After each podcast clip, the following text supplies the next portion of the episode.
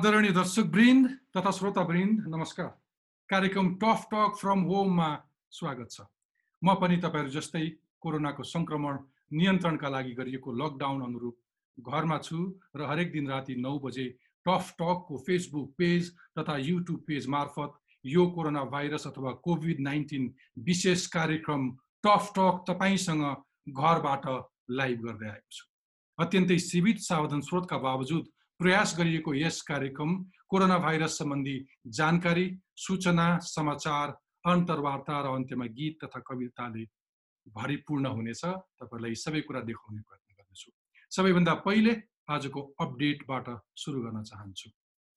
आजसम्म सङ्क्रमितहरूको सङ्ख्या नौ लाख छप्पन्न हजार आठ सय अठासी पुगेको छ भने मृत्यु हुनेहरूको सङ्ख्या अडचालिस हजार पाँच सय तिरासी पुगेको छ। सबैभन्दा बढी इटालीमा तेह्र हजार एक सय पचपन्न स्पेनमा दस हजार तिन सय अमेरिकामा पाँच हजार एक सय सैँतिसको मृत्यु भइसकेको छ। सबैभन्दा बढी सङ्क्रमित अमेरिकामा दुई लाख सोह्र हजार सात सय बाइसजना भएका छन्।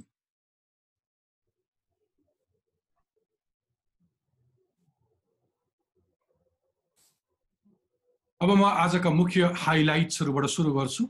नेपालमा आज फेरि चैत चार गते कतार एयरवेजको फ्लाइट नम्बर क्युआर छ सय बाहन्नबाट आएका व्यक्तिमा कोरोना भाइरस पोजिटिभ देखिएको छ। योसँगै नेपालमा कोरोना सङ्क्रमितको सङ्ख्या छजना पुगेको छ र यस अघि पनि कतार एयरवेजको क्युआर छ सय बाहन्न नम्बरकै उडानबाट नेपाल आएका दुईजनामा कोरोना सङ्क्रमण पोजिटिभ देखिएको थियो। कोरोना सङ्क्रमण बढ्ने आशंकामा दस दिनदेखि लकडाउन गरेको सरकारले अब उद्योग प्रतिष्ठानहरू भने सशर्त खोल्न दिने भएको छ।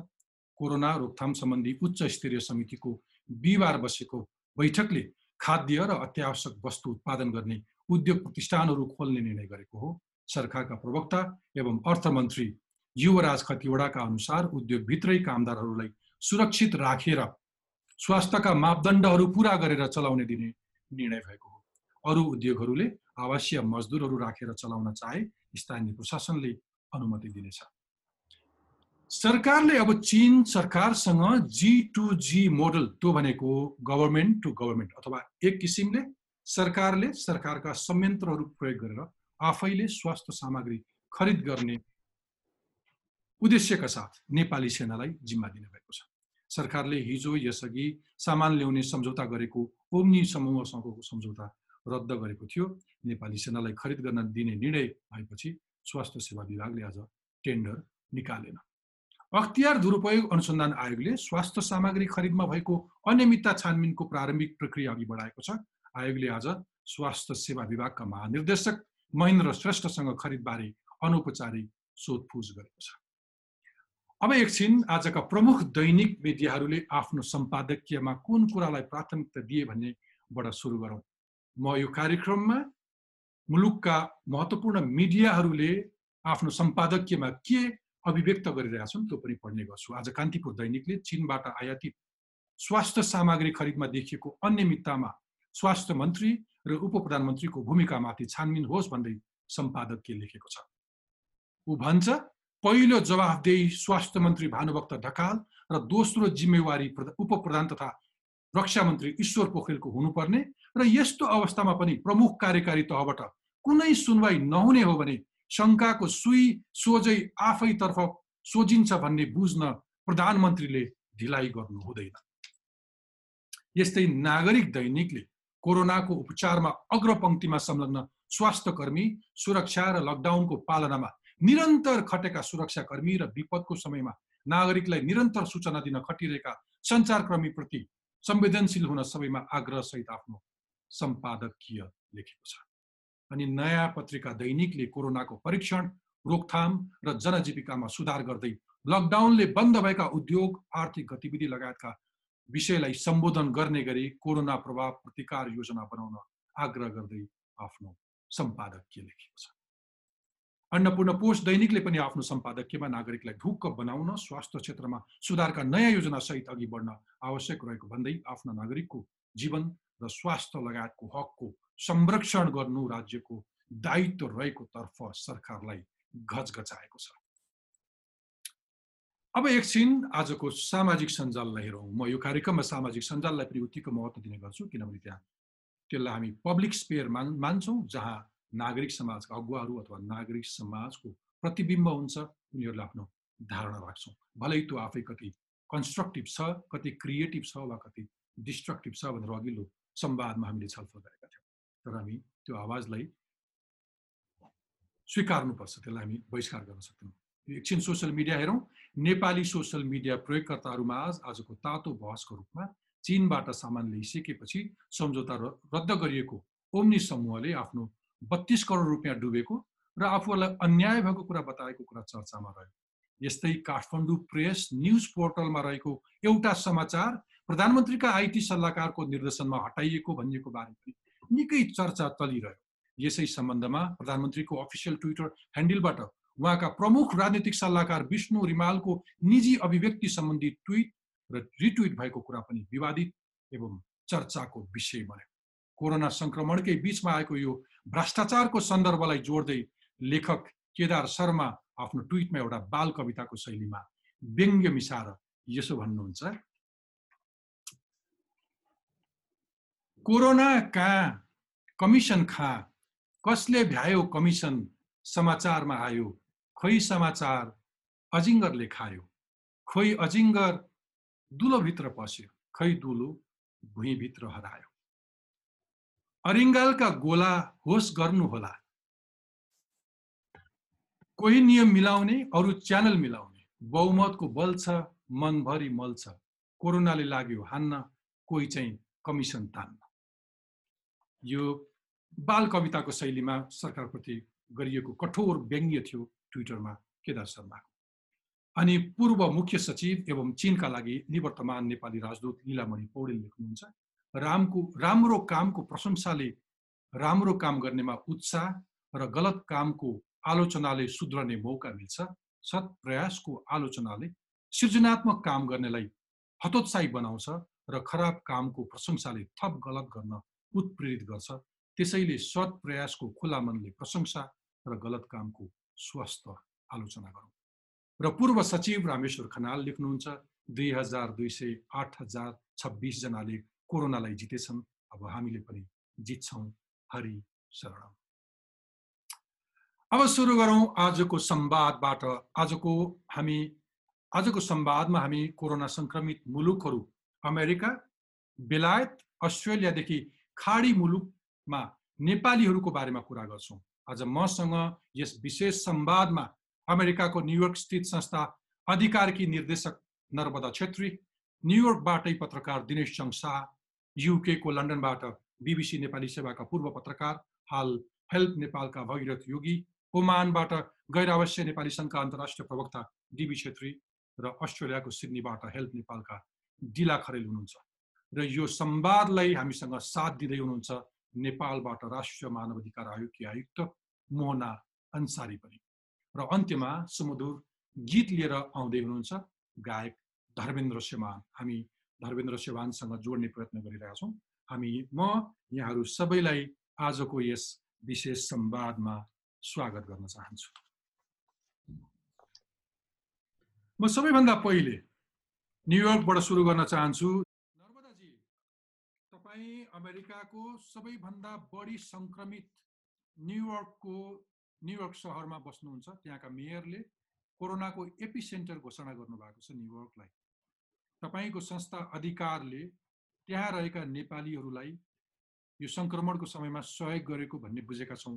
अहिले न्युयोर्कमा अवस्था के छ? तपाईँहरूले कसरी काम गर्दै हुनुहुन्छ हजुर नमस्कार। यसमा मलाई पनि यो बहसमा सहभागी गराउनु भएकोमा धन्यवाद।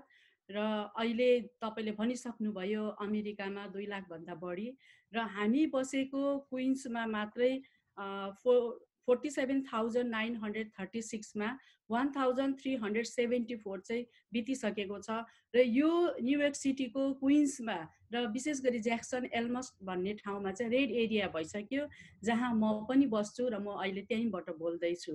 र यो दिनका दिन एम्बुलेन्सको साइरनले गर्दाखेरि हाम्रो मन पनि पटक्क चुडिन्छ र हामी अधिकारले चाहिँ यो सबै कुराहरूलाई अब कसरी काम गर्ने भनेर चाहिँ एउटा चाहिँ हामी डाइरेक्ट सर्भिस एक एकजनालाई के भयो भनेर अर्को चाहिँ पब्लिक एजुकेसन यो कुराबाट कसरी बस्ने र अर्को चाहिँ एडभोकेसी लोकल स्टेट र फेडरलबाट यस्तो समस्यामा कसरी हामीले पनि अरू कुराहरूको लागि माग गर्ने अनि त्यस्तै गरेर अर्गनाइज गर्ने। अर्गनाइज गर्दा चाहिँ हामीहरू विशेष गरी लो वेज वर्करहरूसँग काम गर्छौँ र उहाँहरूलाई चाहिँ सबै सूचनाहरूले सूचित हुँदैन। त्यस कारणले गर्दा हामीले एक एकजनालाई फोन गरेर हाम्रो स्टाफहरूले फोन गरेर उहाँहरूको विषयमा स्थिति र अवस्था बुझेर उहाँहरूलाई अब हामीले के चाहिँ सेवा दिनुपर्छ भनेर काम गरिरहेको छौँ र डाइरेक्ट सर्भिस अन्तर्गत चाहिँ हामीले एक एकजनालाई अहिले मसँग सातजना बिरामीहरू हुनुहुन्छ र हिजो मात्रै एकजना भाइ एकदमै सिरियस हुनुभएको थियो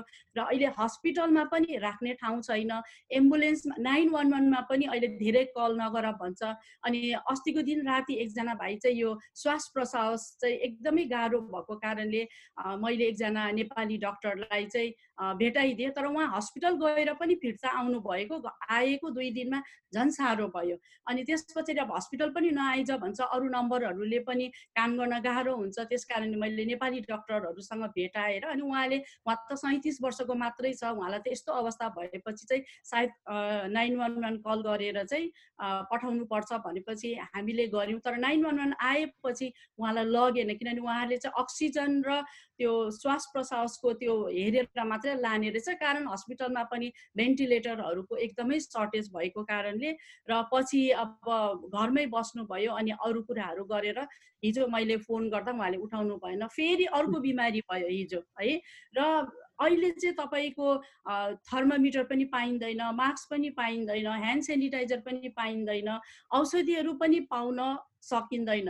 र हामी अधिकारले मात्रै काम गरेको छैनौँ र अधिकारसँग अरू नेपाली सङ्घ संस्थाहरू र व्यक्तित्वहरू र एनआरएनले पनि गरिरहेको छ र बाहिरको स्टेटबाट टाइनलहरू पठाएर मास्कहरू पठाएर चाहिँ हामीले सेवा दिइरहेको छौँ। अब त्यो मात्रै भएन यहाँनिर चाहिँ के भयो भन्दाखेरि जस्तो एउटै घरमा बसिसकेपछि अब न्यु इयरमा घर एकदम महँगो छ। त्यसले गर्दाखेरि एउटै बाथरुम एउटै किचन चलाउनु पर्दाखेरि त्यो चाहिँ छिटो सर्ने हुँदा गर्दाखेरि अब यसको क्वारेन्टाइनको व्यवस्था चाहिँ सरकारसँग गर्नु पर्यो भनेर हाम्रो एक्जिक्युटिभ डिरेक्टर पवित्र बेन्जामिन अनि कम्युनिकेसन हाम्रो म्यानेजर प्रार्थना गुरुङ म हामी तिनजना लगायत काम गरिरहेको छौँ र त्यो मात्रै भएन। अब कतिजनासँग हेल्थ इन्सुरेन्स छैन हस्पिटलमा जान काहीँ जान पनि डराउँछ। नर्मदाजी तपाईँहरूले आफ्ना नेपाली नागरिकहरूको उद्धारका लागि सहयोगका लागि तपाईँहरूको सक्रियता प्रशंसनीय छ नै। तर राज्यको उपस्थिति पनि हुन्छ। आज हामी सरकारको यो सरकारको आफ्ना नागरिकप्रतिको जवाबदेहिता अन्य मुलुकले आफ्ना नागरिकहरू यो देशमा फँसेका नागरिकहरूलाई स्वदेश फिर्ता लग्यो। सुरक्षा उनलाई बचाउनका लागि। भलै हाम्रा आफ्ना नेपाली दूतावासहरू त्यहाँ छन् सरकारका नियोगहरू छन्। तपाईँहरूको केही आज हामी मानवाधिकार आयोग कि आयुक्त मोना अन्सारीसँग कार्यक्रमको बिचमा केही संवाद गर्नेछौँ राज्यको जवाबदेहिता कहाँ छ आफ्नो नागरिकप्रति भनेर। तपाईँहरूको त्यहाँको अमेरिका अवस्थित नेपाली दूतावास अथवा नियोगमा तपाईँहरूको केही संवाद भएको छ प्रयत्न भएको छ? नेपालीहरूको बारेमा जानकारी दिनुभएको छ? यहाँको राजदूतावासले र अस्ति कहिले एक हप्ता अगाडि एउटा सबै लिडरहरूलाई राखेर अमेरिकाभरिकोलाई राखेर मिटिङ गर्नुभएको थियो। हामी पनि त्यो मिटिङमा थियौँ तर त्यो एकदम लामो भएको भएर हामीले कम्प्लिट गर्न पायौँ अनि फेरि उहाँहरूले अकस्मात हिजो छाडी अस्तिको दिन फेरि मिटिङ गर्नुभएको थियो। अनि उहाँहरूले चाहिँ अहिले सातवटा बुदा बनाएर हेल्प चाहिँ गर्ने भनेर भन्नुभएको छ। अनि पहिला चाहिँ पहिलाको स्ट्याटसमा आएको थियो कि एम्बासीलाई फोनै नगर भनेर होइन? फेसबुकमा सबले राखेको थियो। अनि मान्छेले दबाउ दिएपछि अहिले चाहिँ एम्बासीले चारवटा फोन लाइनहरू चाहिँ छ तपाईँहरूले जति बेला पनि कल गर्नु सक्छ भनेर अहिले उहाँहरूले चाहिँ त्यो सेवाहरू दिइराख्नु भएको छ। तर यो चाहिँ अब नेपाल सरकारको कुरा भयो। अब अमेरिकी सरकारले पनि पहिला अब यसलाई चाहिँ लापरवाही नै गरेको हो किनभने पहिला स्ट्रिक गरेको भए यति धेरै हुँदैन थियो र अहिले पनि यहाँको सरकारलाई कन्ट्रोल गर्न पनि गाह्रो भएको छ। ठिक छ म आउँछु। म लन्डनतिर जान चाहन्छु। बेलायततिर भगीरथ योगीजी जो बिबिसीका पूर्व पत्रकार हुनुहुन्छ संवाददाता अहिले हेल्थ नेपाल तपाईँहरू पनि सामाजिक कामहरू गर्नुहुन्छ। बेलायतको अवस्था कस्तो छ? हाम्रा नेपालीहरूको विशेष गरी हाम्रा नेपालीहरूको अवस्था के छ? धन्यवाद दिलभूषणजी। बेलायतमा पनि अहिले यो कोरोना भाइरस सङ्क्रमणबाट सङ्क्रमित बिरामीहरूको सङ्ख्या बढिराखेको छ र त्यसै अनुसार चाहिँ मृतकहरूको सङ्ख्या पनि बढिराखेको छ। पब्लिक हेल्थ इङ्ल्यान्डले दिएको पछिल्लो जानकारी अनुसार अहिले झन्डै तिस हजार जति ब्रिटिस नागरिकहरू कोरोना भाइरसबाट सङ्क्रमित भएका छन् र अहिले चाहिँ दुई हजार नौ सयभन्दा बढी झन्डै तिन हजारजनाको कोरोना भाइरसको सङ्क्रमणबाट निधन भइसकेको छ। त्यसमा दुईजना नेपालीहरू पनि कोरोना भाइरसबाट निधन भएको पुष्टि भएको छ। एकजना भूतपूर्व गोर्खा हुनुहुन्छ र अर्का एकजना युवा हुनुहुन्थ्यो। साह्रै दुःखको कुरा हो र केही नेपालीहरू कोरोना भाइरसबाट सङ्क्रमित भएर उहाँहरू चाहिँ अस्पतालमा उपचार गरेर फर्किसक्नु भएको छ भने केही नेपालीहरू चाहिँ अस्पतालमै हुनुहुन्छ भन्ने पनि हामीले जानकारी पाएका छौँ तर एक्ज्याक्ट सङ्ख्या चाहिँ हामीलाई हामीसँग छैन। त्यसबाहेक चाहिँ बेलायतमा नेपालीहरूको ठुलो सङ्ख्या छ एक लाखभन्दा बढी नेपालीहरूको यहाँ बसोबास छ। भूतपूर्व गोर्खाहरूको पनि ठुलो सङ्ख्यामा यहाँ हुनुहुन्छ। र नेपाली दूतावास लगायत विभिन्न सङ्घ संस्थाहरूले आफ्नो क्षेत्रमा स्वयंसेवी समूहहरू गठन गरेर प्रभावित जो जसलाई समस्यामा परेका हुनुहुन्छ खास गरेर वृद्ध वृद्धहरू उहाँहरूलाई चाहिँ औषधि पुर्याइदिने उहाँहरूको केही किनमेल गर्नु छ भनेपछि किनमेल गरेर सामान लगेर घरको ढोकासम्म नै पुर्याइदिने त्यस्तै किसिमले कतिपय संस्थाहरूले चाहिँ खाना पकाएर लगेर दिने त्यस्तो किसिमको सेवा पनि पुर्याइराख्नु भएको छ भने अहिले केही समय यता भर्खरै बेलायतमा पढ्न आएका नेपाली विद्यार्थीहरू पनि समस्यामा परेका भन्ने खबरहरू आइराखेका छन् र उनीहरूलाई कसरी सहयोग गर्न सकिन्छ भनेर नेपाली दूतावास अरू सङ्घ संस्थाहरूले पनि त्यसरी काम गरिराख्नु भएको छ। तपाईँलाई जानकारीमा भएकै कुरा हो कि ब्रिटिस प्रधानमन्त्री ब्रिटिस स्वास्थ्य मन्त्री एकान्तवासमा हुनुहुन्छ त्यस्तै किसिमले ब्रिटिस राजकुमार प्रिन्स चार्ल्स एकान्तवास सकेर भर्खरै फर्किनु भएको छ। अर्कोतिर बेलायतमा चाहिँ ठुलो सङ्ख्यामा नेपाली डक्टरहरू नर्सहरू कार्यरत हुनुहुन्छ। उहाँहरू फ्रन्टलाइनमै बसेर यस्तो खतराका बावजुद आफ्नो आफ्नो क्षेत्रमा उहाँहरू डटेर सेवा दिइराख्नु भएको छ। त्यसको पनि निकै प्रशंसा भइराखेको छ। र यसै सातादेखि ब्रिटेनमा चार हजार बेड क्षमताको एउटा नयाँ अस्पताल अस्थायी अस्पताल नाइटेङ्गल हस्पिटल भनेर पूर्वी लन्डनमा सुरु हुन थालेको छ। त्यसको निर्माणमा दुई हप्ताभित्रै त्यो अस्पतालको निर्माण गरेर त्यसलाई सञ्चालनमा ल्याउने तयारी भइराखेको छ। त्यसको निर्माणमा चाहिँ गोर्खा सैनिकहरू युवा गोर्खा सैनिकहरूको सहभागिता रह्यो। त्यसको पनि प्रशंसा भइराखेको छ। समग्रमा त्रासकै स्थिति छ किनभने हरेक दिन पछिल्लो तथ्याङ्क अनुसार एक दिनमा पाँच सयभन्दा बढी मानिसहरूको चाहिँ कोरोना भाइरस सङ्क्रमणका कारण मृत्यु भइराखेको छ। त्यसले गर्दाखेरि मानिसहरूमा त्रासकै अवस्था छ र सबैजना घरमै बस्नु सुरक्षित रहनुहोस् भनेर सरकारी अधिकारीहरूले यहाँको राष्ट्रिय स्वास्थ्य सेवा एनएसएसले सुधार दिइराखेको छ र अत्यावश्यक काम बाहेकका अरू नेपालीहरू घरमै बसेर उहाँहरूले चाहिँ आफ्नो परिवारसँग सुरक्षित बसिराख्नु भएको त्यस्तो जानकारी छ। ओके अब म अस्ट्रेलियातिर झर्न चाहन्छु। अस्ट्रेलियाबाट हामीलाई हामीसँग हुनुहुन्छ दिला खरेलजी। दिला खरेलजी लामो समयदेखि अस्ट्रेलियामा बस्दै आउनु भएको छ त्यहाँका सामाजिक गतिविधिहरूमा सघाउनु हुनुहुन्छ हेल्प नेपालमा आबद्ध हुनुहुन्छ। दिलाजी अस्ट्रेलियामा आम नेपालीहरूको अवस्था के छ? नमस्ते दिलभूषणजी। सबैभन्दा ठुलो कुरा त नेपालीहरू हामी धेरै सबैजना समग्रमा त्रासमा नै छौँ। होल अस्ट्रेलिया यहाँको छवटै स्टेट र दुईवटा टेरिटोरीमा। कोरोनाको सङ्क्रमण देखिएको छ। करिब पाँच हजार एक सय तेत्तिसभन्दा बढी सङ्क्रमणहरू र तेइसजनाको ओभरअल अस्ट्रेलियामा twenty three death as of close of business टुडेको record हो त्यो। र नेपालीहरूमा त्रास सबैभन्दा ठुलो कुरा र यो लकडाउनको हरेक स्टेटमा फरक फरक किसिमको लकडाउन गभर्मेन्टले घोषणा गरेको छ। र म बस्ने राज्यमा चाहिँ स्टेज थ्रीको लकडाउन छ। त्यो भनेको एसेन्सियल सर्भिसेसहरूको लागि मात्रै बाहिर निस्किन पाउने र आवत जावत गर्न पाउने स्थिति हो। र न्यु साउथ वेल्स म बसेको सहरमा चाहिँ नि कोरोनाको सङ्क्रमण एकदमै बढ्दो छ फास्ट ऱ्यापिडली ग्रोथ छ। डेथ पनि बढिराखेको छ र गभर्मेन्टले हाई एलर्टका साथ एकदमै जिम्मेवार भएर जस्तो मैले अघि सुने अमेरिकामा चाहिँ सेनिटाइजरहरू मास्कहरू पनि नपाइएको। यहाँ पनि लो कम सप्लाई भनेको चाहिँ छ तर उक्त सामानहरू पर्याप्त मात्रामा किन्न पाइने र स्वास्थ्य उपकरणहरू पनि विशेष ठाउँ ठाउँमा सबब सबब भन्छ त्यो गाउँ गाउँमा पनि राखेर पब्लिकहरू त्यस्तो नआतिन धैर्य धारण गर्न र यहाँका प्यारेन्ट भोलिन्टियर्सहरू खटाएर यो डक्टर नर्सेसहरू बाहेक पनि हेल्थ भोलिन्टियर्सहरू खटाएर सबब सबबमा सबब सबबको पब्लिकलाई चाहिँ गभर्मेन्टले अस्योर्ड गर्ने प्रयास गरेको छ।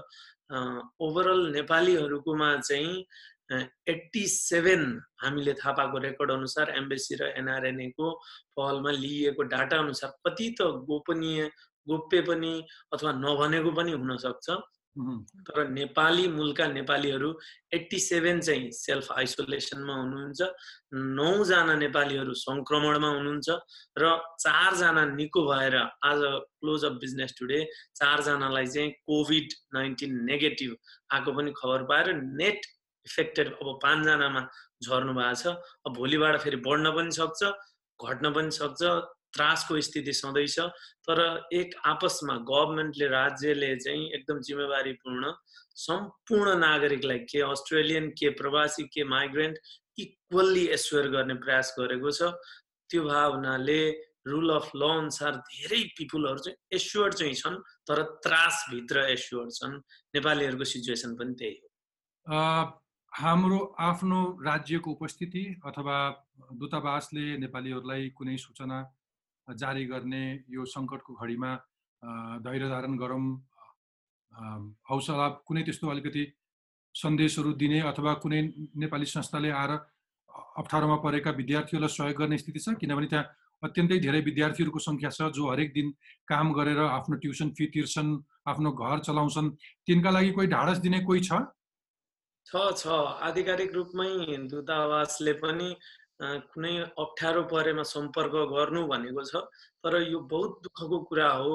विदेश स्थित नियोग र दूतावासहरू कोही श्री पशुपतिनाथ भगवान्ले हामी सबैको कल्याण गरून् भन्दा जे बुझिन्छ त्यहाँभन्दा बढी देख्न बुझ्न र अलिकति फिल्डमै सेवा पाउन स्थितिमा चाहिँ रहेनछ ठिक छ आज हामी धन्यवाद दिलाजी। आज हामी आज यो संवाद गर्नुको एउटा मात्रै प्रयत्न के हो भने राज्यलाई जवाबदेहिता बनाउन राज्यलाई आफ्नो नागरिकप्रति जवाबदेही बनाउन र अझ म त भन्छु नागरिकको पनि आफ्नो जिम्मेवारी हुन्छ। नागरिकलाई पनि आफू जिम्मेवारी बन्नलाई राज्य जवाबदेही र नागरिक पनि जिम्मेवारी बन्नलाई त्यति नै महत्त्वपूर्ण हुन्छ।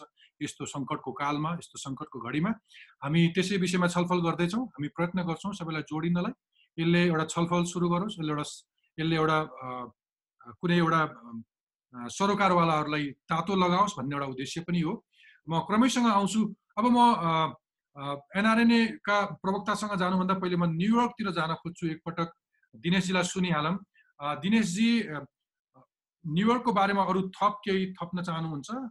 अहिलेको अवस्था के छ? तपाईँ पत्रकारको आँखाले के देखिरहनु भएको छ? सरसरी हेर्दा एकदम केयस सिनारियो छ एकदमै नाइटमेयर सिनारियो अङ्ग्रेजीमा नाइटमेयर सिनारियो भन्छ। एक्ज्याक्ट त्यसरी नै बढिरहेको छ कोरोना सङ्क्रमण। तपाईँले दुई दिन अगाडि देख्नुभयो होला प्रेसिडेन्ट ट्रम्पको प्रेस मिटमा पनि उहाँ सम्भवतः धेरै मिडियामा आएको छ। The first time you looks very nervous.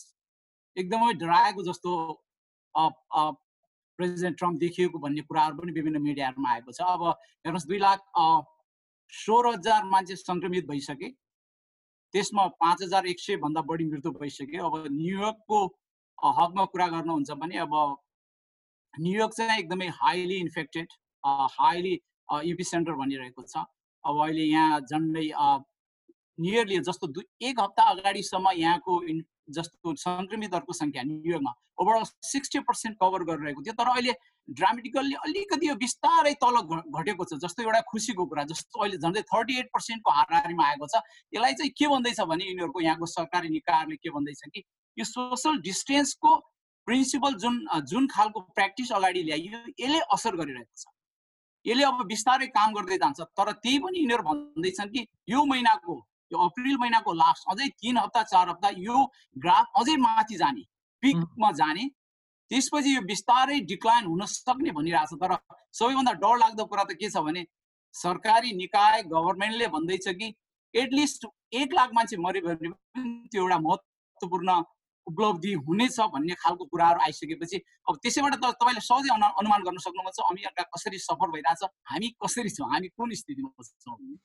अब यहाँनिर सबैभन्दा अस्ति भर्खर तपाईँहरूले सुन्नुभयो होला सायद यो मिडियाहरू पनि आयो ट्रम्प प्रशासनका त्यो सिडिसी हेर्ने निकायका प्रमुख डाइरेक्टर डक्टरले भन्दै थिए अब सबै कुरा हामीले सेट गर्ने होइन यो कतिसम्म जान्छ यो कहिले रोकिन्छ त्यो कहिले यो डिक्लाइन फेजमा आउँछ भन्ने कुरा हामीले होइन virus going to be set that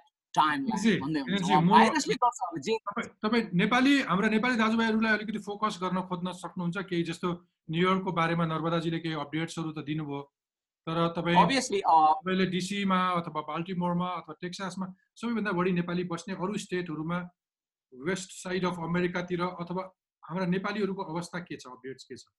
नेपालीहरूको अवस्था एक्ज्याक्टली जसरी ओभरअल अमेरिका सफर भइरहेको छ नेपालीहरू पनि एक्ज्याक्टली त्यही रूपमा सफर भइरहेको नेपालीहरूलाई पनि सङ्क्रमणले जसरी अरूलाई समाधि समातिरहेको छ नेपालीलाई पनि त्यसरी समातिरहेको छ। जस्तो न्युयोर्कको हकमा अब यो विभिन्न डाटाहरू अब दुई तिन सयको हाराहारीमा सङ्क्रमित भयो भन्ने कुराहरू छ तर यो डाटा एक्ज्याक्ट एक्ज्याक्ट आधिकारिक चाहिँ होइन कसैलाई पनि थाहा छैन। जस्तो अब राजदूत डक्टर राजदूत अर्जुन कार्की भन्नुहुन्छ हामीलाई एक्ज्याक्टली हामी डाटा कलेक्सन गर्ने प्रयासमा छौँ। सबैलाई सम्पर्क गरेर यसलाई कलेक्ट गर्ने प्रयास गर्छौँ तर उहाँहरूको संयन्त्र अहिलेको स्थितिमा निकै फितल हो। उहाँहरूले खासै चाहेर पनि के गर्न सक्ने अवस्था छैन। उहाँहरूले एउटा राम्रो काम के गरिरहनु भएको छ भन्दा हाम्रो एकजना कन्सल्टेन्ट हुनुहुन्छ डक्टर सरी पुष्प पुष्पराज भट्टराई। उहाँहरू डक्टर अरुण कार मिलेर उहाँहरूले एउटा यस विभिन्न नेपालमा अमेरिकामा दर्जनौँ संस्थाहरू छन्। यसलाई एसोसिएट गरेर यिनीहरूलाई कोअर्डिनेट गरेर यिनीहरूलाई इन्गेज गराउने काम गर्नुभएको छ। तर उहाँहरू आफैले केही गर्न सक्ने अवस्था छैन। नेपालीहरूको सङ्क्रमणको स्थिति त डरलाग्दो छ भयावह छ। ओके अब मलाई म ओके ठिक छ। अब म ओमानतिर जान चाहन्छु। हामीसँग ओमानबाट डिभी छेत्री हुनुहुन्छ जो गैर आवश्यक नेपाली सङ्घ अन्तर्राष्ट्रियका प्रवक्ता पनि हुनुहुन्छ। गल्फ एउटा यस्तो क्षेत्र हो जहाँ सबैभन्दा बढी नेपालीहरू काम गर्छन् त्यहाँ। तिनको रेमिटेन्समा मुलुक चलेको छ। डिबिजी भनिदिनुहोस् हाम्रा नेपाली दाजुभाइहरू वैदेशिक रोजगारीमा जाने नेपालीहरूको अवस्था के छ कसरी बसेका छन्? नमस्कार। प्रथम त तपाईँलाई धन्यवाद यो कार्यक्रममा जोड्नु भएकोमा पक्कै पनि अहिले मडिलिस हेर्दाखेरि अब त्यत्रो ठुलो नम्बरमा सङ्क्रमित नभए पनि एउटा त्रासको डरको स्थिति हो। अहिलेसम्म हामीहरू जम्मा एघारजना बहरेनमा तिनजना र दुबईमा आठजना गरेर युएमा एघारजना सङ्क्रमित भेटिएको भन्ने कुरा छ। त्यसमा दुईजना त रिकभर भइसक्नुभयो अरू देशमा अहिलेसम्म त्यसरी सङ्क्रमित अनि एकजना कुवेतमा हुनु सङ्क्रमित भन्ने कुरो छ। अरू त्यस्तो सङ्क्रमितै भइसकेको छैन। यो देशहरूले एकदमै अहिले लकडाउन जस्तो अलमोस्ट लकडाउनमा गएको छ। कर्फ्युहरूमै अप्नाइसकेको छ। त्यही भएर मिडल इस्टमा अहिले फिलहाल देखिएको हामीले देखेका समस्याहरू भन्दा अहिलेलाई त हामीहरू सुरक्षितै नै देखेका छौँ। डिस्टेन्स के भन्छ सोसल डिस्टेन्सहरू मेन्टेन गरेको छ। मेरो चाहिँ के हो भन्दा नि आफ्टर म्याथ अफ कोरोनाको डरले चाहिँ नेपालीहरू प्यानिक भएका छन्। यसमा सरकार र सरकारी निकायहरूले अलिकति त्यहाँ हाम्रो के भन्छ अरे हौसला प्रदान गर्नुपर्ने छ तपाईँको मनोवैज्ञानिक कुराहरू दिनुपर्नेछ। अनि अर्को कुरो अब गैरावसी नेपाली सङ्घ एज अ होल हामीहरू के गरिरहेछौँ भन्दा हामीहरू असी देशमा हामीहरूको च्याप्टर भएको हुनाले विभिन्न च्याप्टरहरूमा सम्पर्क गर्नको लागि भनेर हामीहरूले आफ्ना आफ्ना एनसिसीहरूलाई च्याप्टरहरूलाई चाहिँ निर्देशन गरेका छौँ। त्यो निर्देशन भाउमा चाहिँ हामीहरूले सूचना लिने अब कसैलाई अब स्पेसली नर्थ इस्ट युरोपतिरका चाहिँ कृषि फार्मरहरू मिडल इस्टतिरका अब विभिन्न भिजिट भिजामा रहेका मानिसहरू यिनीहरू र एसियातिर रहेका यी मानिसहरूको समस्या के छ भनेर हामीहरू लागिरहँदा अहिलेसम्म हामीले नेपालीहरू नै त्यत्रो ठुलो नम्बरमा सङ्क्रमित भइसकेको त देखेका छैनौँ। मैले अहिले पनि डिटेल लिँदै थिएँ युरोपदेखि लिएर सबैतिर हेर्दाखेरि पैँतिस छत्तिसजनाको डिटेल आएको छ। हामीले थाहा पाए अनुसार त्यसमा चारजनाको वर्ल्ड वाइड चाहिँ डेथ भइरहेको छ। र नेपालीहरू सङ्क्रमित नहुनुको कारण यो पनि हुनसक्छ न डाटा नआउनुको कारण यो सक्छ हुन सक्छ भन्दा विभिन्न मुलुकहरूमा चाहिँ उहाँहरू उहाँको रेसिडेन्स लिएर बसेको हुनाले चाहिँ उहाँहरूको चाहिँ नम्बर एक्ज्याक्टली बाहिर नआएको हुनसक्छ।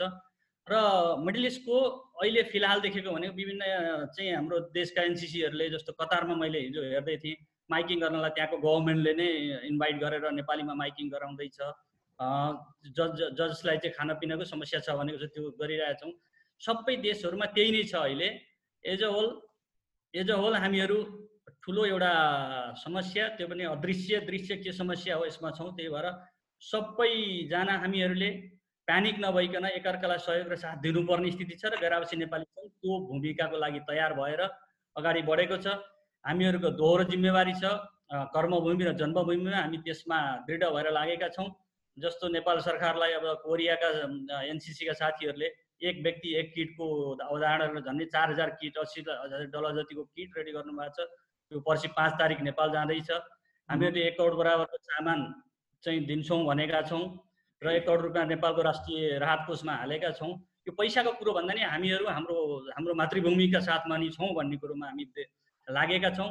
र विभिन्न मिडिया म मिडिया कमिटीमा नै रहनु पर्ने प्रवक्ता भएको हुनाले मिडियाका साथीहरूसँग म क्लोज कन्ट्याक्टमा छु। उहाँहरूको डिटेल रिपोर्टहरू पनि आइराखेका छन्।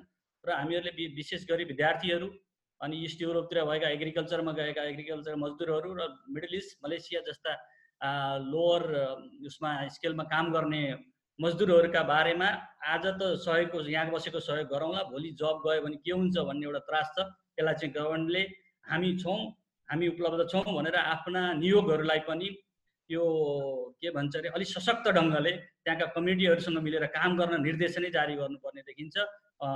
यही नै हो। समग्रमा शुभ सबैलाई हामी एक एक हातेमालो गरेर अगाडि बढ्छौँ बढ्नुपर्नेछ ठिक छ। म मोना अन्सारीजीसँग जान चाहन्छु। मोनाजी तपाईँ राष्ट्रिय मानवाधिकार आयोगको आयुक्त हुनुहुन्छ। अहिले देश संसारका विभिन्न देशहरूबाट जहाँ नेपालीहरूको घनत्व बढी छ नेपाली प्रवासीहरू कामका सिलसिलामा त्यहीँ व्यवस्थित रूपमा बसेका अथवा अध्ययनमा गएका अध्ययनका लागि गएका प्रशस्त नेपालीहरू जो अहिले सङ्क्रमणको शिकारमा बसे परेका छन्। र यी हाम्रा अन्य अतिथिहरूले त्यसरी अपडेट दिनुभयो। यो सुनिरहँदाखेरि तपाईँलाई कस्तो लाग्छ? यहाँनिर मानवाधिकार कहाँनिर जोडिन्छ? राज्यको जवाबदेहिता कहाँनिर जोडिन्छ?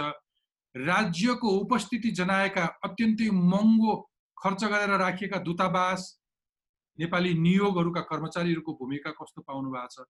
सुन्न मन लाग्यो। नमस्कार सबैजनालाई। विशेष गरेर बिलभूषणजीलाई धन्यवाद दिन चाहन्छु। यो अहिलेको महामारीको बेलामा कोभिड नाइन्टिनको महामारीको बेलामा जुन उहाँले घरबाटै यो प्रयास गरेर हामी सबैलाई जोड्नु भएको छ त्यसको लागि धन्यवाद। र सुनिरहनु भएका श्रोताहरूलाई मैले केही आफ्नो तर्फबाट केही कुराहरू भन्न चाहन्छु। यहाँहरू सबैजनाको कुरा अस्ट्रेलिया युके अमेरिका ओमान लगायत न्युयोर्कबाट सबै कुराहरू सबैजनाका कुराहरू सुनिसक्दाखेरि म मेरो मनमा चाहिँ एउटा कुरा के आयो भन्दाखेरि हाम्रो नागरिक नेपाली नागरिक जुनसुकै मुलुकमा हुन् देशभित्र र देश बाहिर राज्यको द जवाफदेहिता समान ढङ्गले हुन्छ र समान ढङ्गले हुनुपर्छ। र जुन चाहिँ अहिलेको अवस्थामा अलिकति कमजोर हामीले देखेका छौँ। कमजोर कहाँनिर भन्दाखेरि देशको नाकामा आफ्ना नागरिक आइसकेपछि देश भित्रिन नपाउनु। त्यहाँ हामीले एउटा कमजोर अवस्था देख्यौँ धेरै ढिलो गरेर त्यस विषयमा केही पहलहरू लिएको छ। र विदेशमा रहनुभएका विशेष गरेर अप्रवासनमा रहनुभएका नागरिकहरूप्रति दूतावासले जुन किसिमले एउटा जवाफदेही ढङ्गबाट पहिलो कुरा त कस्तो भयो भन्दाखेरि हामी सबैजना जहाँ थियौँ त्यहीँबाट एउटा अलमलको अवस्था थियो। र त्यो अलमलको बिचमा चाहिँ स्पष्ट रूपमा निर्देशन योजनाहरू हुनुपर्ने थियो त्यो हुन सकेन। र मानव अधिकारको विषय चाहिँ कस्तो हुन्छ भन्दाखेरि जहिले पनि कुनै पनि महामारी आइसकेको बेलामा यो चौतर्फी रूपमा यसको सक्रियताको आवश्यकता हुन्छ। सूचनामा पहुँचको आवश्यकता हुन्छ। योजनामा नागरिकको लागि के योजना बन्दैछ त्यसको आवश्यकता हुन्छ। के भन्छ विशुद्ध रूपमा मानवीय मानवीय सहायतासँग गएर जोडिन्छ। र हामी कहाँ कस्तो अवस्था आयो भन्दाखेरि जब लकडाउनको कुरा आयो र लकडाउनको कुरामा आइसक्दाखेरि हामीले आफ्नो सुरक्षाकर्मीहरूलाई आफ्नो कर्मचारी संयन्त्रलाई के कुरा भन्न सकेनौँ भन्दाखेरि यो लकडाउन राजनीतिक लकडाउन भन्दा पनि फरक किसिमको हो। र यो बेलामा हाम्रो कतिवटा माध्यम छ के छ? त्यो सबै माध्यमहरू। जसरी हामीले सामाजिक दूरी बनाउने कुरा हामीले भन्यौँ त्यो बेलामा यो सामाजिक दूरीलाई कायम गर्दै हामी कसरी हुन्छ आफ्नो नागरिकसम्मको हाम्रो पहुँच विस्तार गर्नुपर्छ त्यो कुरा हामीले भन्न छुट्यायौँ र चुक्यौँ जहाँसम्म लाग्छ। र नागरिकको सहायता बिना कुनै पनि कुरा चाहिँ सम्भव हुन सक्दैन। यो एकदमै मानसिक रूपमा र मनोवैज्ञानिक रूपमा हामी राज्यसँग जोडिन चाहिरहेका थियौँ। आर्थिक रूपमा होइन। जस्तै ओमानको साथीले भन्नुभयो हामी आर्थिक रूपमा राज्यलाई मद्दत गर्न चाहन्छौँ। कोरियाबाट राज्यलाई मद्दत आइरहेछ। विश्वका हरेक ठाउँबाट राज्यलाई सहायता आइरहेछ। तर राज्यसँगको नजदिकी अथवा राज्यसँगको त्यो दूरी कम गर्ने एउटा मात्रै उपाय थियो। राज्य तपाईँसँग छ जुनसुकै ठाउँमा तपाईँ हुनुहुन्छ यो मात्रै एउटा सकारात्मक सन्देश दिनु आवश्यक थियो। तपाईँले ल्याउने नल्याउने कुरा आफ्नो ठाउँमा छ त्यो पछि दोस्रो उसमा चाहिएको छ एउटा मात्रै सकारात्मक सन्देश के जानुपर्ने थियो भन्दाखेरि तपाईँ जुनसुकै कुनामा हुनु कुनामा हुनुहुन्छ संसारको जुनसुकै कुनामा राज्य तपाईँसँग छ दूतावासले कम्तीमा पनि मलाई फोन गर्ने होइन। भन्नुको सट्टा तपाईँहरू जतिखेर पनि मलाई फोन गर्न सक्नुहुन्छ हामी फोनमा भए पनि मानसिक रूपमा तपाईँसँग जोडिन चाहन्छौँ। तपाईँको सुरक्षाको लागि हामी जोडिन चाहन्छौँ। यति मात्रै चाहिएको थियो यस बेलामा यो अवस्थामा। यहाँनिर हामी चुक्यौँ जस्तो लागिरहेको छ तर पनि ढिलो भए पनि डिसेम्बरको मध्य मध्यतिर देखिएको कोभिड नाइन्टिन नेपालमा चाहिँ छैन भनेर जुन एउटा आवेशमा जुन एउटा सूचना संसारभरि गयो त्यो चाहिँ नकारात्मक थियो। र सायद लाग्छ सामाजिक सञ्जाल सञ्चारका व्यक्तिहरूले जुन कुरा आह्वान गरे त्यसले चाहिँ राज्यलाई अलिकति भए पनि हच्किने र झकझक्याउन मद्दत गर्यो। त्यसकारण हामी ढिलो भए पनि यो लकडाउनलाई सफल बनाउन सक्यौँ र त्यसको एउटै श्रेय कसमा जान्छ भन्दाखेरि नागरिकमा जान्छ जो घरभित्र बसेर सहयोग गरिदिनु भएको छ। मोनाजी यो बिचमा मैले अघि भने एउटा एउटा नागरिकले सङ्कटको बेलामा सरकारको ओत खोज्छ। सरकारको सरकारलाई गुहार छ उसले सकेसम्म सरकारको निर्देशन पालना गरेर घरमा लकडाउनमा बसेको होला। तर यस्तो महामारीको बेलामा तपाईँलाई लाग्दैन कि सूचना महत्त्वपूर्ण हुन्छ? मेरो मेरो अधिकतम प्रयास एउटा पत्रकारिताको विद्यार्थी आम सञ्चारमा बसेको विद्यार्थी जुनसुकै अवस्थामा भए पनि राज्य र नागरिकलाई जोड्नु मेरो अहम कर्तव्य हो। तर यो सङ्कटमा स्वयं राज्यले नागरिकलाई कति सूचना प्रवाह गर्यो? नम्बर एक। नम्बर दुई न्यूनतम कुराहरू कति दिन सक्यो?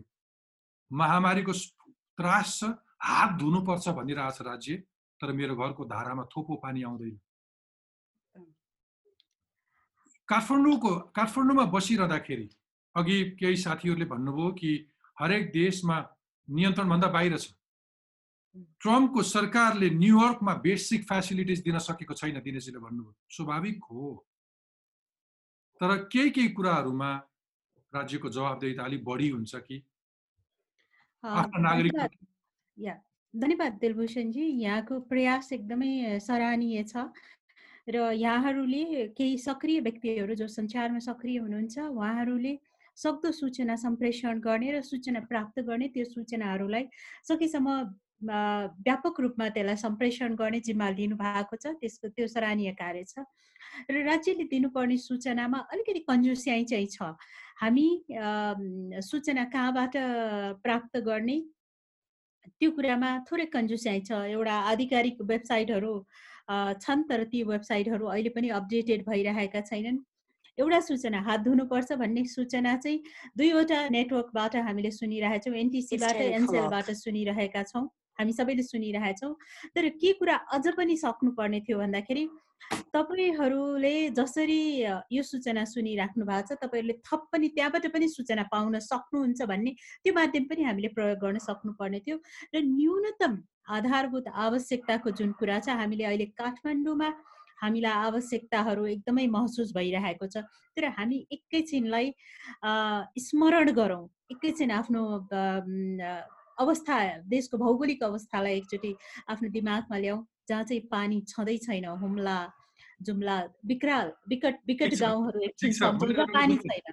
तर मेरो जस्तो अर्को एउटा एउटा कुरा चाहिँ के एउटा महत्त्वपूर्ण कुरा छ भन्दाखेरि त्यहाँ त अहिले पनि राज्यको पहुँच कतिपय ठाउँमा छैन। त्यहाँका नागरिकको अवस्था कस्तो भइरह्यो होला हामी तपाईँ हामीलाई थाहा छैन। किनभने सञ्चारका कतिपय माध्यमहरू अहिले पनि त्यहाँसम्म पहुँच छैन। तपाईँ हामी सामाजिक सञ्जालबाट केही कुराहरू हेरिरहेछौँ हामीलाई कस्तो दुःख लागिरहेको छ। त्यस कारण राज्यले दिनुपर्ने न्यूनतम आवश्यकता जस्तै दुईवटा कुरा मैले बाँच्न पाउने अधिकार र स्वास्थ्य सम्बन्धी अधिकार त्यो त एकदम न्यूनतम न्यूनतम आवश्यकता हो र न्यूनतम मानवाधिकारको आवश्यकता हो। हामीले भनिरहेछौँ। बाँच्न पाउने अधिकार र स्वास्थ्यको अधिकार। अर्को कुरा मोनाजी अर्को कुरा यो सङ्कटको घडीमा नागरिकहरू लकडाउनमा घरमा बसे पनि हरेक दिन सरकारले कसरी कदम चाल्छ भनेर निहालेर बसिरहेका छन्। तर राज्यले गरेका निर्णयहरू कति पारदर्शी छन्? जस्तो केही स्वास्थ्य सामग्रीहरू लिनका लागि राज्यले केही निर्णयहरू गर्यो? केही प्रक्रियाहरू अप्नाउनु पर्थ्यो होला। त्यो अथवा ती सामानहरू खरिद गर्न अथवा सरकारले गरिरहेका कामहरू पारदर्शी छन् आम नागरिकले सरोकार राख्ने अथवा राज्य नागरिकप्रति जवाबदेही हुनुपर्ने न्यूनतम सूचना प्रवाहहरू गर्न सकेको छ अहिले सरकारले? यो चाहिँ एकदमै टटकारो प्रश्नको रूपमा अहिले हामी सबैको अगाडि आइरहेको छ। पारदर्शितामा चाहिँ प्रश्न छ र यसलाई चाहिँ सायद मलाई लाग्छ भविष्यमा जनताले पनि जाँच्नेछन् पारदर्शिताको सवालमा। किन भन्दाखेरि हामीले जसरी अब कस्तो छ भने नेपालमा धेरैवटा सेवा प्राइभेट छन्। ती प्राइभेट सेवाहरूमा कसरी नागरिकले सेवा प्राप्त गरिरहेछ त्यसमा पनि क्वेसनहरू उठेका छन्। प्राइभेट हस्पिटलले त राज्यलाई सेवा दिन्छु नागरिकलाई सेवा दिन्छु भनेर त्यो प्रक्रिया अगाडि बढाएछन् र राज्यको सेवा सुविधा उनीहरूमा पनि केही हदमा गइरहेको छ। तर यहाँनिर कस्तो देखियो भन्दाखेरि राज्यले गर्ने निर्णयहरू एक किसिमले मैले भने नि भविष्यमा जनताले पनि जाँच्नेछन् र सायद यसका जाँच्ने अरू कसीहरू पनि अगाडि आउनेछन्। राज्यका कतिपय निर्णयहरू पारदर्शी छैनन् जस्तो भन्ने कुरा आज मात्रै आभास मलाई पनि त्यस्तो महसुस भइरहेछ। कारण के छ भन्दाखेरि हामी ठिक छ राज्यले गर्ने कुनै महामारीको बेलामा राज्यले एउटा कठोर निर्णयहरू लिन सक्छ। तर जनताको सुसूचित हुने अधिकारलाई वञ्चित गरेर होइन। जनतालाई त्यो सूचना दिएर गर्न सकिन्छ। ठिक छ। नागरिक समाजको भूमिका कस्तो पाउनु भएको छ? तपाईँलाई मेरो अन्तिम प्रश्न। नागरिक समाजको पनि त्यति नै दायित्व हुन्छ जस्तो म एउटा नागरिक समाज भएँ यो स्क्रिनमा बस्ने देखिने सबै नर्मदाजीदेखि सुरु भएर डिबी छेत्री अथवा दिनेश शाह अथवा भगीरथ योगीजी अथवा दिला खरेलजी अथवा धर्मेन्द्र सेवानजी र तपाईँ स्वयं। हामी नागरिक समाजका प्रतिनिधिहरू हौँ हाम्रो पनि केही जवाबदेता हुन्छ। एउटा नागरिक जब समाजका लागि सोच्छ म तिनलाई नागरिक समाजको अंश भन्छु नागरिक समाज भन्छु। तर नागरिक समाजको पनि राज्यप्रति दायित्व हुन्छ आफ्नो समाजप्रति दायित्व हुन्छ। यस्ता सङ्कटहरूमा अफवाह फैलाउनु कसैको सरकारलाई काम गर्न नदिनु त्यो जिम्मेवारीभित्र पर्दैन नैतिक आचरणभित्र पर्दैन न्यूनतम आचरणभित्र पर्दैन। नागरिक समाज कहाँ पाउनुहुन्छ विरोधका लागि मलाई जहाँसम्म लाग्छ नागरिक समाजको सक्रियता छ सायद बाहिर भित्र दुवैतिर हामीले देखिरहेछौँ नागरिक समाजको सक्रियता। तर यस्तो सङ्कटको यस्तो महामारीको अवस्थामा नागरिक समाजको कर्तव्य र सक्रियता दुइटै आवश्यकता हुन्छ। कर्तव्य कहाँनिर भन्दाखेरि समाजमा चाहिँ नकारात्मक सूचनाहरूलाई नियन्त्रण गर्ने अथवा त्यस्ता समा त्यस्ता सूचनाहरू कसरी सम्प्रेषण गरिरहेछन् त्यसलाई पनि हामीले रोक्न सक्ने नागरिक समाजको दायित्व हुन्छ। र सकारात्मक सूचनाहरू सम्प्रेषण गर्ने त्यो नागरिक समाजको कर्तव्यभित्र पनि पर्छ। तर फेरि यहीँनिर सरकारलाई पनि झकझक्याउने काम पनि नागरिक समाजको नागरिक समाजले आफ्नो दायित्व चाहिँ कहिले पनि बिर्सिनु हुँदैन। सायद अहिले नेपालमा नागरिक समाजको एउटा आवश्यकता र सक्रियता अहिले सबैले महसुस गरिरहेछन्। यो महामारी कोभिड नाइन्टिनको महामारीको बिचमा नागरिक समाजको त्यही नै सक्रियता खोजिरहेछन् जुन आजभन्दा केही वर्ष पहिले राजनीतिक परिवर्तनको बेलामा आवश्यक थियो। आज फेरि पनि पारदर्शिताको हकमा सूचनामा पहुँचको हकमा मानव अधिकारको संरक्षणको हकमा नागरिक समाजको दायित्व कर्तव्य खोजिएको छ। सायद त्यो कर्तव्य पुरा गर्नको लागि तपाईँ हाम्रो सक्रियता आवश्यकता छ। हुन्छ। यो बिचमा हामी प्रत्यक्ष प्रसारणमा केही कम्युनिकेसन केही कनेक्सनको इस्यु छ। हामी टुट्दै जोडिँदै टुट्दै जोडिँदै गरिरहेछौँ। यो बिचमा अनिल जङ साई ले न्युयोर्कबाट केही सन्देश पठाउनु भएको छ कि नेपाली सङ्क्रमित व्यक्तिहरू कसरी कस्तो स्थितिमा कस्तो क्वारेन्टाइनमा बसेका छन् भनेर एउटा जिज्ञासा राख्नु भएको छ। नेपाली कामदारहरूको अधिकार संरक्षण गर्न के कस्ता प्रयासहरू भएका छन् अमेरिकी सरकारसँग भनेर सोध्नु भएको छ। हामीले समय करिब करिब एक घन्टाको निर्धारित समय हो नौदेखि दस तर तपाईँहरूलाई मैले बल्ल बल्ल संसारभरि बस्नुभएका नेपालीहरूको अवस्थाको बारेमा जोड्न पुगेको छु। एक एक मिनट म नर्मदाजीबाट सुरु गर्छु। एक एक मिनटमा तपाईँहरूले पछिल्लो केही थप जानकारी दिन सक्नुहुन्छ। अनि धर्मेन्द्र सेवानजी हामीलाई समधुर गीतहरू सुनाउन बस्नुभएको छ। झन् तिनवटा गीत लिएर बस्नु भएको छ। हामीसँग दुई तिन मिनट दुई तिन मिनट उहाँको केही कविता गीतहरू सुन्छौँ। एक एक मिनटमा सकौँ नर्मदाजी अहिले अनिल जङ साईजीले कुरा उठाएको प्रश्न सहित थप केही भन्नुहुन्छ भने छोटो एक डेढ मिनटमा। अहिले यहाँ भएको हाम्रो नेपाली भाषीहरूलाई चाहिँ विशेष गरी क्वारेन्टाइनको व्यवस्था गर्नुपर्ने भएको छ र त्यसको लागि चाहिँ हामीले लोकल स्टेट र फेडरलमा हामीले त्यसको वकालत गरिराखेको छौँ। अनि अर्को कुरा चाहिँ जस्तो हाम्रो दूतावासबाट पनि त्यसको लागि चाहिँ पहल गरेर कसरी हुन्छ यदि यहाँको सरकारले ढिलो गर्यो भने उहाँहरूले यसको पहल गरिदियो भने कमसेकम रोकथाम हुन्छ। त्यसै गरी हामीले पर्सनल लेभलमा पनि गरिराखेको छौँ र सबैजनाले पनि व्यक्ति व्यक्तिले यहाँका नेपाली जन समुदायले पनि गरिरहेको छ र वर्कर राइट्सको कुरा गर्दाखेरि चाहिँ अहिले उहाँहरूको काम पनि छुटेको छ र रोगले पनि च्यापेको छ। भोलि जाति भएपछि काम पाउँछ कि पाउँदैन र यो बिचको दूरीमा पैसा कसरी चलाउने अनइम्प्लोइमेन्ट कसरी अप्लाई गर्ने भन्नेमा चाहिँ अधिकार र अरू विभिन्न सङ्घ संस्थाहरू मिलेर त्यसको लागि हामी सपोर्ट गरिरहेको छौँ र विशेष गरी कागज नहुने मान्छेहरू र विद्यार्थीहरूको लागि चाहिँ यो अनइम्प्लोइमेन्ट एकदमै ठुलो एउटा कुरा भएको छ र त्यसको लागि पनि हामीले कहाँ गएर एडभोकेसी गरेर हुन्छ कि अथवा कसलाई पहल गरेर हुन्छ र हामी त्यसमा लागि परेका छौँ। र अर्को राम्रो कुरा चाहिँ हाम्रो यो सबैजना मिलेर वकालत गर्दा गर्दै चाहिँ फर्स्ट टाइम हस्पिटलले एल्मोस्ट हस्पिटल हामी जहाँ नजिक छौँ नेपालीहरू सबभन्दा धेरै जाने त्यहाँबाट चाहिँ अस्तिको दिन एकजना बिमारीलाई जो चाहिँ अब त्यहाँ हस्पिटलमा दस दिन बसेपछि चाहिँ उहाँहरूले नै होटल दिएको छ। र त्यस्तै गरेर अरूले पनि जसलाई यो कोभिड पोजिटिभ लागिसकेको छ उहाँहरू चाहिँ लागेपछि अलग्ग बस्न ठाउँ पायो भने चाहिँ सायद यति धेरै चाहिँ हुँदैन र सबभन्दा कमजोरी चाहिँ त्यो हो र त्यसैलाई नै हाम्रो पहिलो एड्रेस हुन्छ कि क्वारेन्टाइनको व्यवस्था।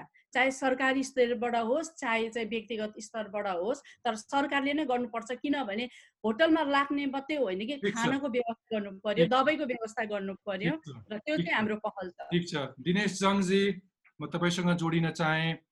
दिनेश जङजी केही दृष्टान्तहरू दिन सक्नुहुन्छ कि हामीले सिक्न सक्ने? अघि तपाईँले केही ट्रम्प सरकारका कमजोरीहरू त भन्नुभयो।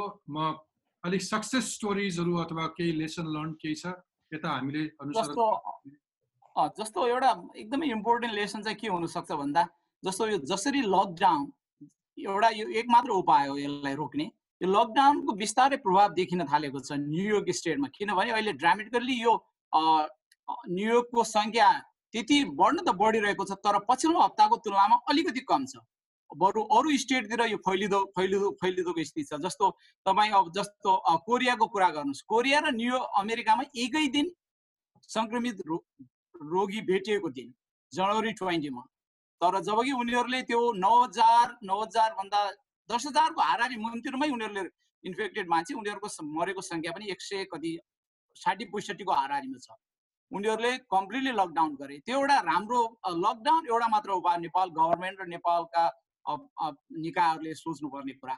र अर्को कुरा जस्तो तपाईँले अगाडि अघि भन्नुभयो राजदूतावासहरूको प्रभावकारिता। जहिले पनि यस्तो एकदमै क्रुसल इस्युहरूमा जहिले पनि उहाँहरूको सहभागिता उहाँहरूको सहभागिता देखिन्छ तर उहाँहरूको पहुँच एकदमै न्यून छ। उहाँहरूले चाहेर पनि केही गर्न सक्ने अवस्था छैन।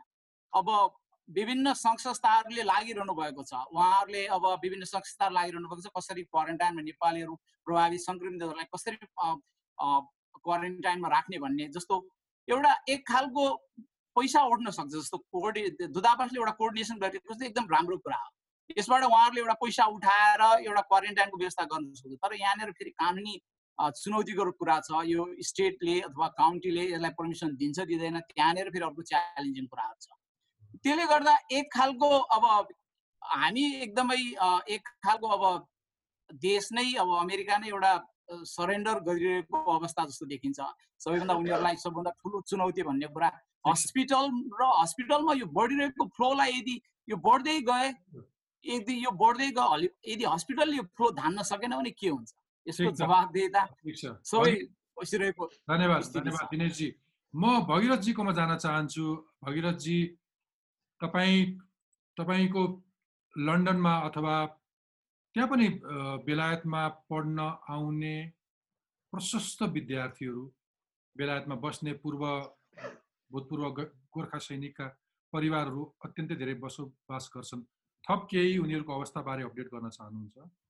मैले विद्यार्थीहरूको बारेमा अगाडि पनि अलिकति चर्चा गर्ने प्रयास गरेका थिएँ। एउटा कुरा थपिहालौँ कि लन्डन स्थित नेपाली दूतावासले अहिले सातै दिन कार्यालय खोलेर अनि आफ्ना कुटनीतिज्ञहरूको नम्बर दिएर प्रभावित नेपालीहरूलाई बेलायत आयरल्यान्ड र माल्टामा रहेका नेपालीहरूलाई सम्पर्क गर्नको लागि आह्वान गरेको छ र विभिन्न समितिहरू पनि गठन गरेको छ।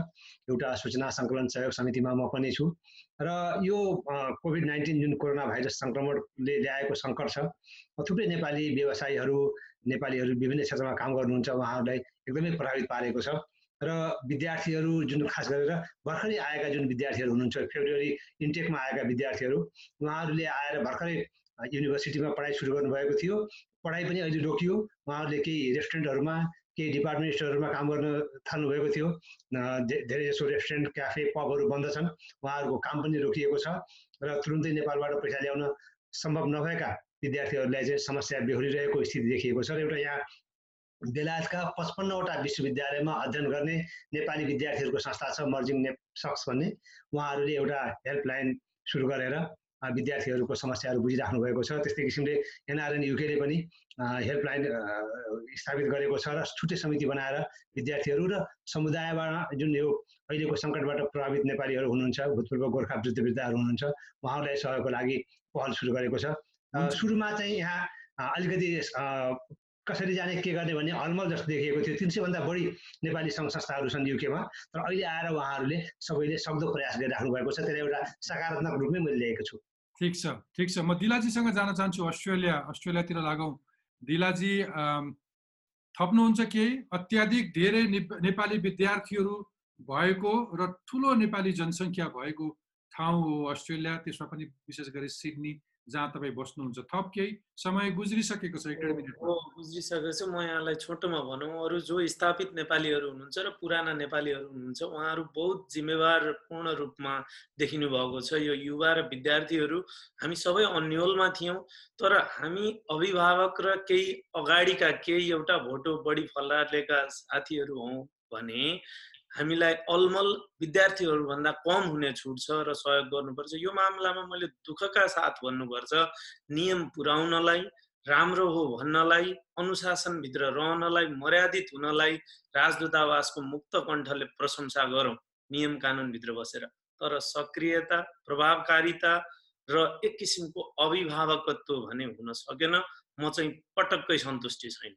र तमाम नेपालीहरू जो अघिल्लो पुस्ताका हुनुहुन्छ। उहाँहरू बहुत जिम्मेवारपूर्ण रूपबाट कसैको जागिर गएको छ कसैको खानेकुरा छैन कोही बिरामी नै भइसकेका छन् भने आफ्नो अभिभावक हो भन्ने हिसाबमा व्यक्ति व्यक्तिले पनि जिम्मेवारपूर्ण रूपमा र दूतावासको धेरै कम प्रयास र एनआरएनले एकदमै जिम्मा लिएर अभिभावकीय भूमिका खेलेको छ। विद्यार्थीहरू बहुत प्रताडित र एकदम त्रासमा हुनुहुन्छ।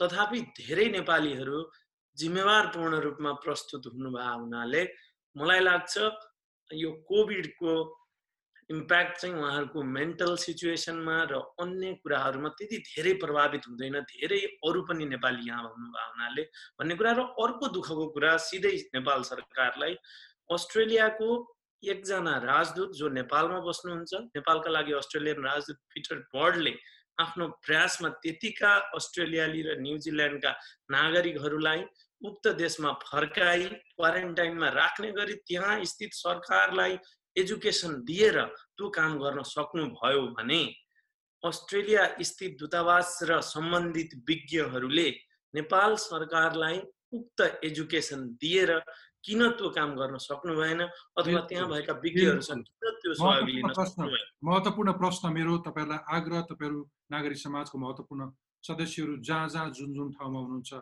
राज्यप्रति हमला उठाइरहनुहोस् गलत नियतले होइन कि जवाबदेहिताका लागि। एउटा नागरिकको जवाबदेहिता नागरिकको जिम्मेवारी पनि हो कि राज्यलाई जवाबदेही बनाउनलाई प्रश्न गरिरहनुपर्छ। प्रश्नले राज्यलाई जवाबदेही बनाउँछ। प्रश्नले राज्यलाई नागरिकसँग जोड्छ। त्यसकारण म हरेक दिन प्रश्न लिएर आउने गर्छु। राज्यमा बस्ने जवाबदेही मान्छेहरूप्रति। म अब जान चाहन्छु ओमानतिर। ओमानमा डिभी छेत्री हुनुहुन्छ एनआरएनए आइसिसीका प्रवक्ता हुनुहुन्छ। थप केही चाहनुहुन्छ एक मिनट डेढ मिनटमा त्यहाँको थप परिस्थिति पुनः नमस्कार धन्यवाद तपाईँलाई फेरि पनि। म के भन्छ अरे वैदेशिक रोजगार सम्बन्धी नै एकदमै भएको मुलुकहरूमध्येको मुलुकमा बसेको हुनाले मेरो चाहिँ अहिले पनि के भनाइ छ भन्दा त्यो यो मिडल इस्टतिर बस्ने एसएमइजहरूको हालत पनि अब एकदमै खतरनाक खराब हुनेवाला देखिन्छ। त्यसपछि गएर यो तपाईँको क्रुड अइलको प्राइसदेखि लिएर सबै कुरा यो महामारीले गर्दा लकडाउनले गर्दा भोलिको जबको के हो भन्ने कुरा चाहिँ एकदमै मानिसहरूमा चाहिँ त्यो छ दुःख छ। त सरकारको मैले अघि पनि भने सरकारले एउटै कुरो चाहिँ आफ्ना दूतावासहरूलाई पनि सम्पर्क गरेर तपाईँहरूको जब गए पनि सरकार छ राज्य छ तपाईँहरू जहाँ बस्नु भएको छ सुरक्षित बस्नुहोस् त्यहाँको नियम कानुन पालना गर्नुहोस् भन्ने एउटा एउटा त्यो महत्त्वपूर्ण कुरा छ भने विदेशमा बसेका हामी नेपालीहरूले पनि अहिले अहिले र विभिन्न म त भन्छु त्यो सानो सानो अनलाइन अनलाइन सानो नभनौँ फेरि भोलि यसको अर्को अर्थ होला अनलाइनहरू युट्युबका साथीहरूले पनि ओभर सूचना नदिउँ। हाम्रा आमा बुबा गाउँमा बस्नुहुन्छ उहाँहरूलाई ठुलो पीडा परेको छ। उहाँहरू ढिनौर हुनुहुन्छ यो नगरौँ।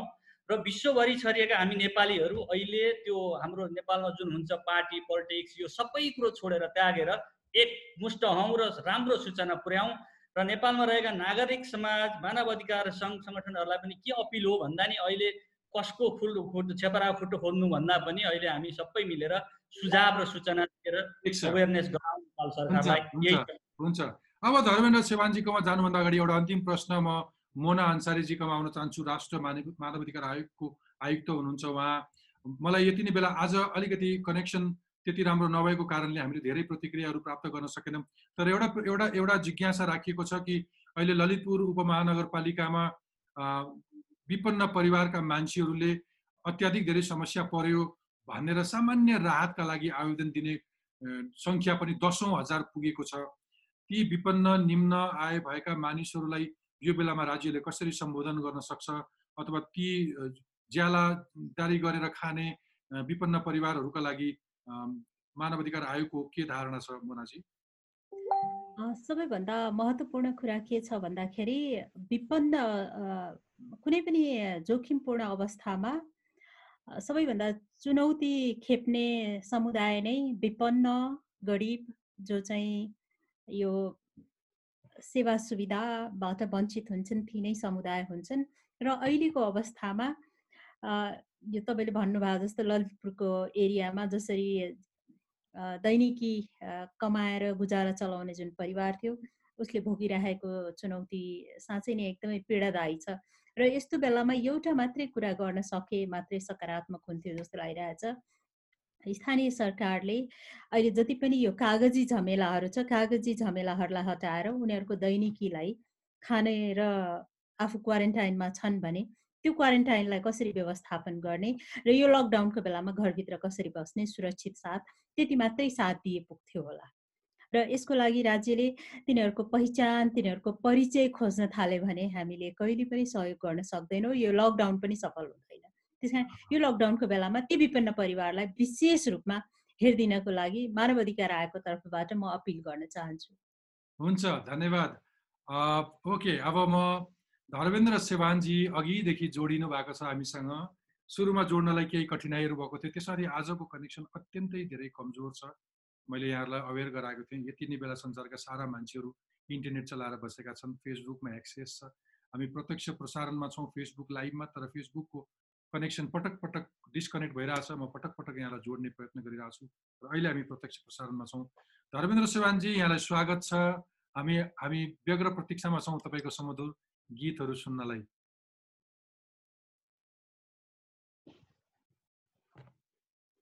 पहिल्यैदेखि मन पनि पर्ने हो हेर्ने पनि गर्थेँ र आजको विशेष एपिसोडमा चाहिँ म आफै जोड्न पाउँदा चाहिँ म आफूलाई एकदम भाग्यमान ठानेको छु र यहाँ जति पनि पाहुनाहरू आज आउनुभयो हजुरको कार्यक्रममा उहाँहरूले बोलेको हरेक कुराहरूले मलाई एकदम मेरो मुटु चस्सा चस्सा छोइरहेछ।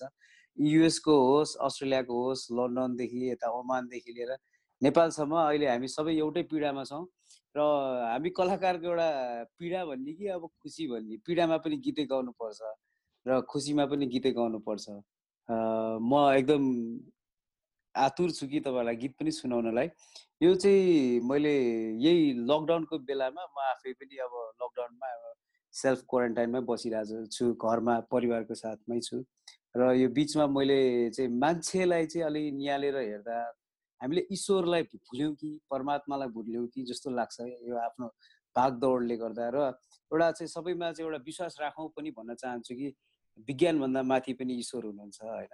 त्यसैले गर्दा यो अहिलेको सबै यो विषम परिस्थिति यो यो एकदम कठिन परिस्थितिबाट पनि हामी चाहिँ उत्रेर माथि आउने नै छौँ र हामी चाहिँ स त्यो त्यो आउनुभन्दा अगाडि चाहिँ एकचोटि हामी फेरि मान्छे चाहिँ बन्नुपर्छ जस्तो लाग्छ। सो मान्छे मान्छेको जन्मले मात्र हुँदैन। मान्छेको कर्म सत् विचार सद्बुद्धि सद्विवेकले होइन हुन्छ जस्तो लाग्छ। त्यसले गर्दा मैले एउटा गीत यो बिचमा कम्पोज गरेको थिएँ मान्छे बोलको र यहाँ दाइलाई म चाहिँ यो कार्यक्रम मार्फत सुनाउन चाहन्छु र सबैलाई सुनिदिनु हुन आग्रह गर्दछु।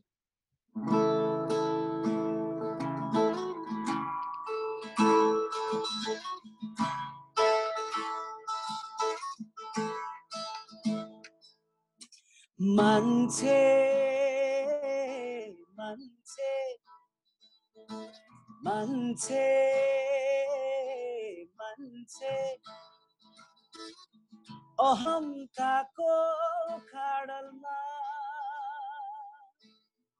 ठुलो र सानोको पर्खालमा लोभ र मायाको जन्जालमा अरूलाई उछल्ने चालमा मरिरहेछ। पल पलमा मरिरहेछ। पल पलमा मान्छे मान्छे मान्छे मान्छे। ईश्वरलाई ईश्वरलाई ईश्वरलाई नै जितेर अध्यात्मलाई खिचेर ईश्वरलाई नै जितेर अध्यात्मलाई खिचेर प्रकृतिलाई नै थिचेर मानवतालाई बिर्सेर जिउन खोज्छ। पल पलमा जिउन खोज्छ। पल पलमा मान्छे मान्छे मान्छे मान्छे एउटै घाम तापेको एउटै पानी थापेको एउटै घाम तापेको एउटै पानी थापेको एउटै हावा साटेको एउटै बाली काटेको। बिर्सन्छ पल पलमा बिर्सन्छ पल पलमा मान्छे मान्छे खाडलमा ठुलो र सानोको पर्खालमा लोभ र मायाको जन्जालमा अरूलाई उछल्ने चालमा मरिरहेछ पल पलमा मरिरहेछ पल पलमा मरिरहेछ पल पलमा सुन्दर सुन्दर। सुन्दर। थ्याङ्क यू हजुर। धेरै धेरै धन्यवाद हजुर। म यति भाग्यमानी महसुस गरेँ कि यो मेरो नयाँ गीत होइन अब अस्ट्रेलियादेखि अमेरिकादेखि युके देखि लिएर ओमानदेखि लिएर नेपालमा पनि सुनाउने एकैचोटि सुनाउने मौका पाएँ। दाईलाई धेरै धेरै धन्यवाद छ दाई दिलभूषण दाईलाई।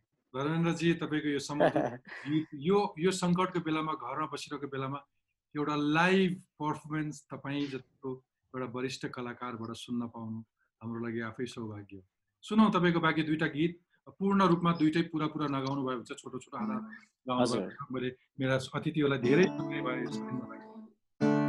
एउटा गीतको भिडियो मैले अस्ट्रेलियामा सुट गरेको थिएँ दाइ यो चाहिँ मेरो थर्ड एल्बममा समावेश छ यो गीत मेरो आइट्युन्सहरूमा पनि अभाइलेबल छ। र गीतको म्युजिक भिडियो रेडी नै छ। रिलिज गर्ने तर्खरमा थिए। यो गीत चाहिँ हाम्रो आदरणीय रञ्जित आचार्य सरले लेख्नु भएको गीत छ।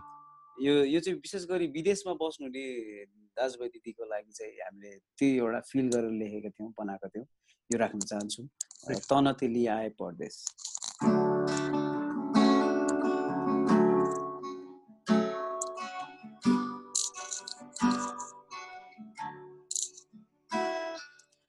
तन तली आए परदेश मन छुटेछ। तन तली आए परदेश मन छुटेछ। अधरता सँगै ल्याए हजुर। हाँसो छुटेछ। हाँसो छुटेछ। पैसा त धेरै कमाए। साथ छुटेछ। माया त सँगै ल्याए हजुर।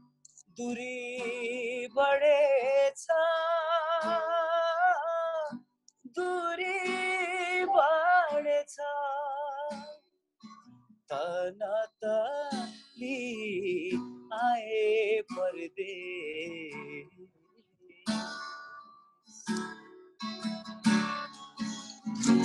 ठुला ठुला भवनले हिमाल छेकेछ सुट टाई भित्र मेरो दौरा लुकेछ आँखा त सँगै ल्याए निन्द्रा छुटेछ अधर त सँगै ल्याए हजुर हाँसो छुटेछ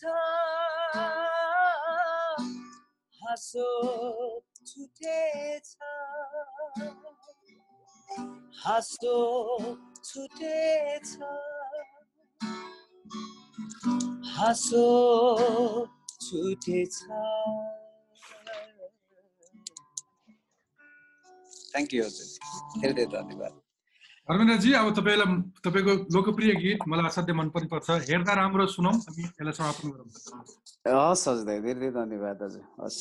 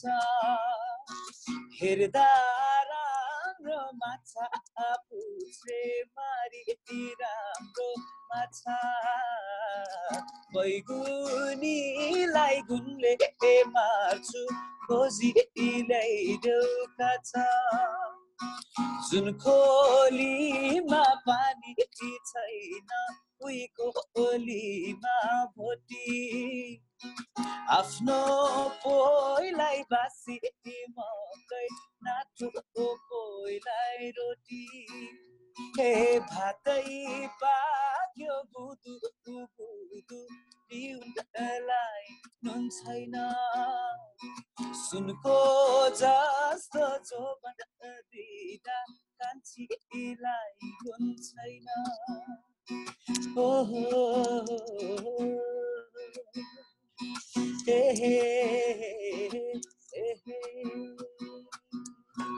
थ्याङ्क यू सो मच धन्यवाद धर्मेन्द्रजी धन्यवाद। एकदम राम्रो। अन्त्यमा?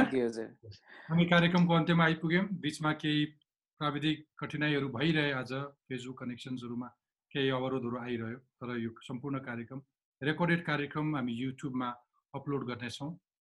अन्त्यमा तपाईँहरू सबै सहभागी वक्ताहरू पृथ्वीको विभिन्न भूभागमा छरिएर बस्नुभएको समग्र सबै नेपालीहरू जहाँ जहाँ पुग्नु भएको छ जहाँ अति घनत्व छ नेपाली प्रवासीहरूको। ती क्षेत्रबाट नेपालीहरूको अपडेट्स दिनुभयो तपाईँ वक्ताहरू र हामीलाई सधैँभरि माया गर्ने दर्शक श्रोता तपाईँ सबैलाई धेरै धेरै धन्यवाद दिन चाहन्छु। तपाईँहरू सबैलाई घरमै दोहोऱ्याएर पुनः एकपटक घरमै कृपया घरमै बसिदिनु होला हामी घरदेखि घरसम्म टफ टक तपाईँसँग यो विशेष कार्यक्रम कोभिड नाइन्टिन घरबाट हरेक दिन राति नौ बजे टफ टकको आफ्नो फेसबुक पेजबाट प्रत्यक्ष प्रसारणमा जोड्ने प्रयत्नमा छौँ तपाईँलाई अपडेट दिनेछौँ। यो रोग विरुद्ध हामी सामूहिक रूपमा लड्न सकौँ। भोलि राति नौ बजे टफ टकको फेसबुक पेजमा यसरी नै भेटौँला। शुभरात्रि।